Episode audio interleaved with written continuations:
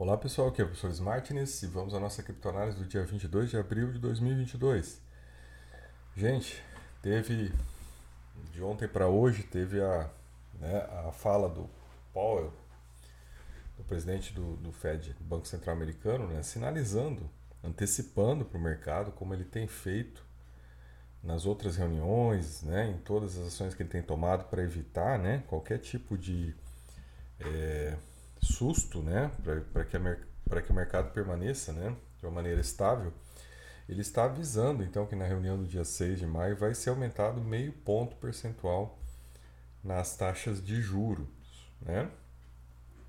E que também uh, avisou né, que pode ser que, dependendo do ritmo da inflação, seja necessário aumentar as taxas de maneira mais rápida pela frente. Né? Tenha mais aperto na política econômica, o que não significa somente aumento de taxa de juros, mas também pode significar né, redução do balanço do FED, tá, pessoal? Aí, na notícia da Bloomberg, a gente vê que é, há uma expectativa, tá, é, de aumento né, em junho e julho, nas outras reuniões do FED, de 75 pontos básicos, né, gente? Então, vejam que a coisa está caminhando né, para que o aumento da taxa de juros ele ganhe uma velocidade e os títulos de longo prazo, né, de 10 anos, já estão precificando né, esse aumento e já estão né, no positivo, ou seja, já estão precificando que estão acima da inflação no longo prazo. Uh, tinha falado disso já no vídeo anterior e isso sinaliza tá, pessoal? Isso sinaliza que há uma mudança, né? É, uma aversão ao risco vai surgir e uma mudança nos mercados vai acontecer, tá, pessoal? É, tem muita gente, né? Tem muita influencer apostando, né? Contra, né? Tentando é, direcionar, né? Manipular as pessoas contra essa ideia. Todavia, eu acho que, né, pessoal? Os fatos e o tempo vai mostrar a força, né, gente, do, do Banco Central, porque é, é um país, né, gente, é o maior país do mundo, a maior economia do mundo, né, e ela vai, né, ela é que dita o roteiro das coisas. Né? Aí, pessoal, continuando, né, a gente vê aqui no, no, na CNBC, né, que o Powell diz aqui, né, que é necessário domar a inflação, né, que os empregos estão no nível bom, a economia está forte e que né, as medidas terão que ser tomadas, né?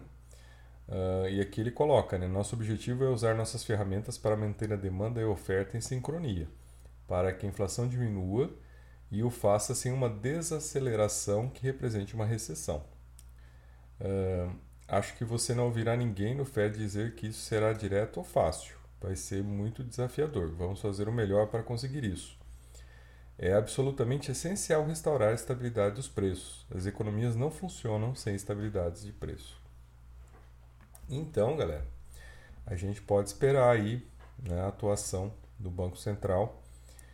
E detalhe, gente, que eu acho importante aqui é que, além disso, né, pessoal, maio é sempre um mês fraco. Maio, junho, julho são meses fracos no mercado. Uh, a tendência, né, pessoal, é que os preços caiam, tá? Essa é a tendência natural das coisas, né?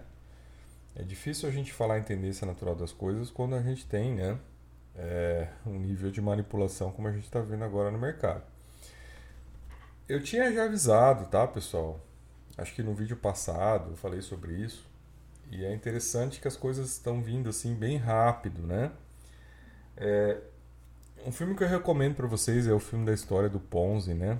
Do esquema Ponzi, lá do cara que inventou o esquema Ponzi.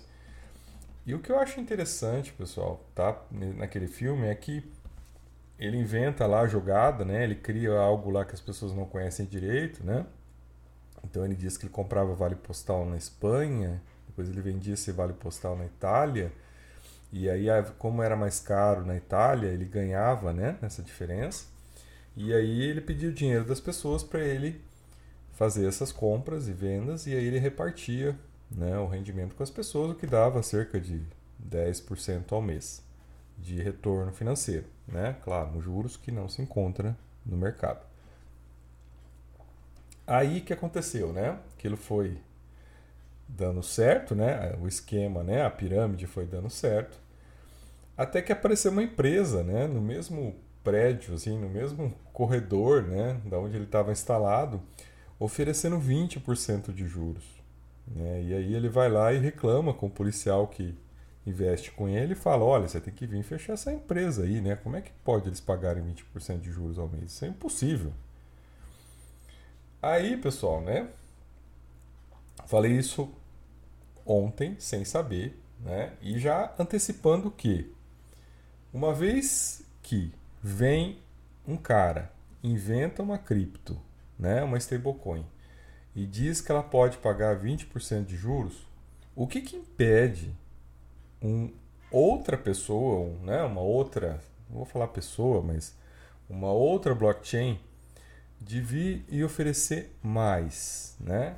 De oferecer, eu até tinha falado no vídeo, 25%, né? Agora a gente está vendo, pessoal, que a, a Tron, né, que é um, né, uma das, das blockchains aí, né, mais faladas, mais conhecidas, resolveu criar sua própria stablecoin algorítmica e vai pagar 30% de juros ao ano. É isso, gente. Aí eu pergunto para vocês, o que, que impede de daqui a pouco aparecer mais uma que vai pagar mais de 30% ao ano de rendimento na sua stablecoin? Sabe, pessoal, não tem fim isso aqui. Não tem fim, né? Já tinha avisado. Tem muito trouxa, né? Tem muito otário acreditando na Terra, né? Naquela porcaria lá da Terra Luna. Só que agora, galera, né? O, o Justin Sun aqui, que é o, né, o CEO da Tron, diz que dia 5 de maio já vai estar tá vendendo né, stablecoin na Tron para pagar 30% de juros ao ano. Olha, né? Será que a a Luna vai subir mais agora? Vai se segurar? Porque a tal da Terra Luna já é a terceira. A stablecoin deles já é. Só perde para o Tether e para Circle. Já é a terceira stablecoin no mercado. A Terra, a Luna, né, Terra lá já está entre as 10 primeiras. Então, pessoal, é uma forma de ganhar dinheiro fácil, né? Então, o Justin Sun aqui, que não é bobo, não é nem nada, vai também emitir e vai pagar 30% de juros ao ano. Pessoal, tá na cara a coisa aqui, não tá difícil entender. Né? Acho que a pessoa mais bobinha vai entender. Se eu, se eu tivesse a minha blockchain, eu ia pagar 35% ao ano. Beleza, né? Ia vender lá, né? A minha, a minha stablecoin, ia pegar essa grana, ia lá comprar. Comprava Ethereum, comprava Bitcoin com o dinheiro que eu peguei dos trouxas, dos otários. Mas tá fácil. Tá fácil entender isso, galera. É, sabe? Não, eu não sei, pessoal. A gente tá no Brasil, a gente conhece bem, né? Golpe, né? Não dá pra. Né? Não sei como as pessoas acreditam nessas coisas, né? É, Aí aqui nessa reportagem, tá, pessoal, que vai aqui falar na, na Decrypt sobre a criação, né? Aí já faz uma crítica que é o Tether, tá, pessoal? E, e faz uma crítica aqui, né? A Terra, Luna, né? Dizendo aqui o que eles estão fazendo. E também faz uma crítica a Tron. Bom, pessoal, é, eu quero só mostrar um detalhe para vocês. Eu levantei isso hoje lá no, no, pequeno grupo que a gente tem lá, tá, pessoal, de amigos, no Discord. E é, eu só quero, assim, registrar para vocês o seguinte, tá, pessoal? É, algumas, algumas coincidências, tá, que eu tenho observado, né? Então, por exemplo, a China, né, que uh, recebeu mais de 60% dos mineradores de Bitcoin, né, estavam na China, né, um, grande parte do, do trânsito de bitcoins a, acontecia na China, né? E aí, de repente, eles proíbem. Tá, pessoal? E você vê, né? Que, por exemplo, Binance, né? Criação chinesa. Huobi, criação chinesa. Bitfinex, criação chinesa. Bitfinex, que por acaso criou o Tether, criação chinesa. Luna Terra, criação chinesa. E Tron, criação chinesa. Eu só fico chamando atenção desses detalhes, né? Porque as pessoas não entendem muito como é que funciona a China, né? Uh, o Partido Comunista Chinês tem mais de 100 milhões de membros. Hoje é a entidade, a maior entidade do mundo é o Partido Comunista Chinês. E eles, né, têm uma estratégia, né, de que a China vai se tornar a primeira economia do mundo e vai se tornar a potência hegemônica até 2049, porque é o ano de comemoração dos, dos 100 anos do Partido Comunista no poder na China. Quem me diz, pessoal, que isso aqui não está dentro dessa estratégia, né? Que essas pessoas, né? Que esse pessoal da Tron, que esse pessoal da Binance, que esse pessoal da Bitfinex, esse pessoal da Huobi, esse pessoal todo da Tether, tá? Eles não fazem parte do Partido Comunista Chinês e de alguma maneira eles estão contribuindo para a sobrecarga do sistema econômico ocidental, não é? Para né, para desestruturação do sistema econômico ocidental a partir dessas iniciativas. Não sei, pessoal. Né? Pode ser muita teoria da conspiração. Eu só quero deixar isso registrado aqui porque se lá na frente isso acontecer, eu só quero uma coisa de vocês, né? Vocês falam, aonde eu vi isso primeiro? Quem, quem mostrou que isso estava acontecendo? Né? Porque os cowboys, gente, eles, eles são adictos em dinheiro, né? A vida deles é só dinheiro, só coisa material, é só consumo. É uma vida vazia, né? É uma vida superficial. E eles estão, né, viciados nisso, né? Estão viciados em dinheiro e eles não estão vendo, né? Estão se iludindo aí, achando que eles vão dominar o mundo com o Bitcoin, mas eles não estão vendo, gente, que o cenário todo, né, das stablecoins está sendo dominado pela China. É o Tether, é a UST da Terra Luna e agora vai ser o Tron né? Ninguém está percebendo isso. Porque aqui está o ponto falho da coisa. Né? Que a China ficou estudando o Bitcoin. Ela ficou estudando como é que ela poderia controlar o Bitcoin e ela não conseguiu, né? pelo sistema dele, ela não conseguiu quebrar o sistema. Todavia, você tem formas indiretas de atacar né, o sistema que são pelas stablecoins. E você pode tanto impactar para cima como para baixo, né? Então hoje você está impactando para cima, você está emitindo Tether, você está emitindo o ST, você vai emitir o Tron e você vai empurrando para cima o preço do Bitcoin. Só que uma hora, né, pessoal, né? Eles podem empurrar tão para cima para forçar realmente a quebra do sistema. Porque na hora que quebra, quebra todo mundo. Dependendo do tamanho que isso for alcançar, quebra a economia de países. E aí vai acontecer o quê? Né? Você vai ter a China que está fora disso, com o seu yuan digital, né? com seu poderio econômico preservado, com as suas reservas de ouro lá em cima, nunca compraram tanto ouro na história. E aí você quebrou o sistema ocidental, você quebrou uma das pernas que sustenta né, a hegemonia econômica dos Estados Unidos. E você vai quebrar uma das pernas. A única coisa que eu quero de vocês é que se vocês guardem isso, vocês escutaram isso aqui. Quem, tá, né, quem fez a leitura, só isso que eu peço. Né? Porque a coisa está ficando meio estranha, gente. A coisa está caminhando para um passo muito esquisito, tá? Fiquem atentos a isso. Aí aqui mais reportagem falando que a Tron vai lançar, né, gente? Vai lançar aí, vai ser já em maio. É, e aí vai pagar 30% de juros. É lógico, né, pessoal? É lógico.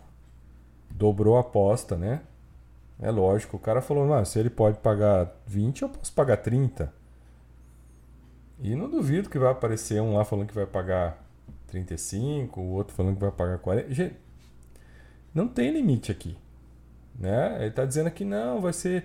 Nós vamos fazer um fundo de 10 bilhões de dólares para garantir, então não vai ter risco. É isso aí, né, galera? O risco sempre tem, né? Aí, né, pessoal, vejo. Uma coisa bem interessante para a gente terminar aqui a análise de hoje, e que eu acho que é importante vocês terem em mente, que é assim, né, gente? Uh, no dia, né, pessoal, que sai aí as notícias do Fed, que a coisa, né? Teoricamente a galera deve pôr o pé no chão, porque os mercados de risco têm uma tendência de cair, né? E vejo, até o Fed está falando, olha, a gente está calibrando a política para não provocar uma recessão, né? Mas dá o risco, isso pode acontecer. Então veja, tudo isso caminha para que os preços dos ativos de risco caiam. Essa é a lógica, né? Mas aí a gente vê aqui o senhor aqui dizendo que esse ano Bitcoin e Ethereum vão bater recordes de preço. No mesmo dia que a gente tem o presidente do Fed falando, né? Logo na sequência a gente tem uma notícia dessa. E aí o cara vem, né? E ele fala que, olha, né? A gente está vendo aqui que teoricamente o, né, o piso seria 33 mil dólares esse ano e que né? Olha aí, ele reconhece isso, hein? Em que a Terra, né, por sua stablecoin UST, tem desempenhado um papel importante no suporte do preço. Olha aí, pessoal. Olha aí. Né? Tem alertado isso já alguns vídeos. Tá aqui, ó. Né? Mesma análise, mesmo pensamento. Aí, galera, ele fala aqui, né? Olha a previsão dele que o Bitcoin vai chegar a 160 mil, né? Aumentou a previsão dele, antes era 140 mil no final do ano, agora é 160. Então tá aí, né, galera? Tá aí, eu gosto né, de colocar isso aqui. Uh, né, ano passado o plano bullshit dizia que ia chegar a 100 mil dólares e não chegou. E agora a gente tem esse senhor aqui dizendo que vai ser 160 mil no final do ano. Né? bem no dia que o Fed diz que tem que apertar a política econômica. E que vai tentar apertar a política econômica para não produzir recessão.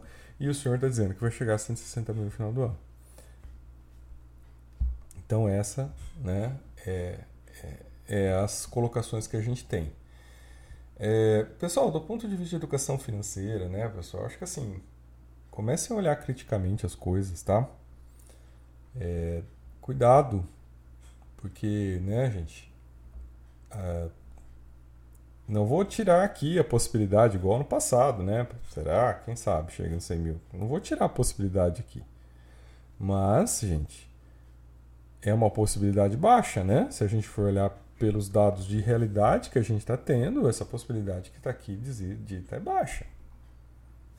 Então, pessoal, é por aí tá? Façam aí é, o dever de casa de vocês, cuidado com a grana de vocês, né?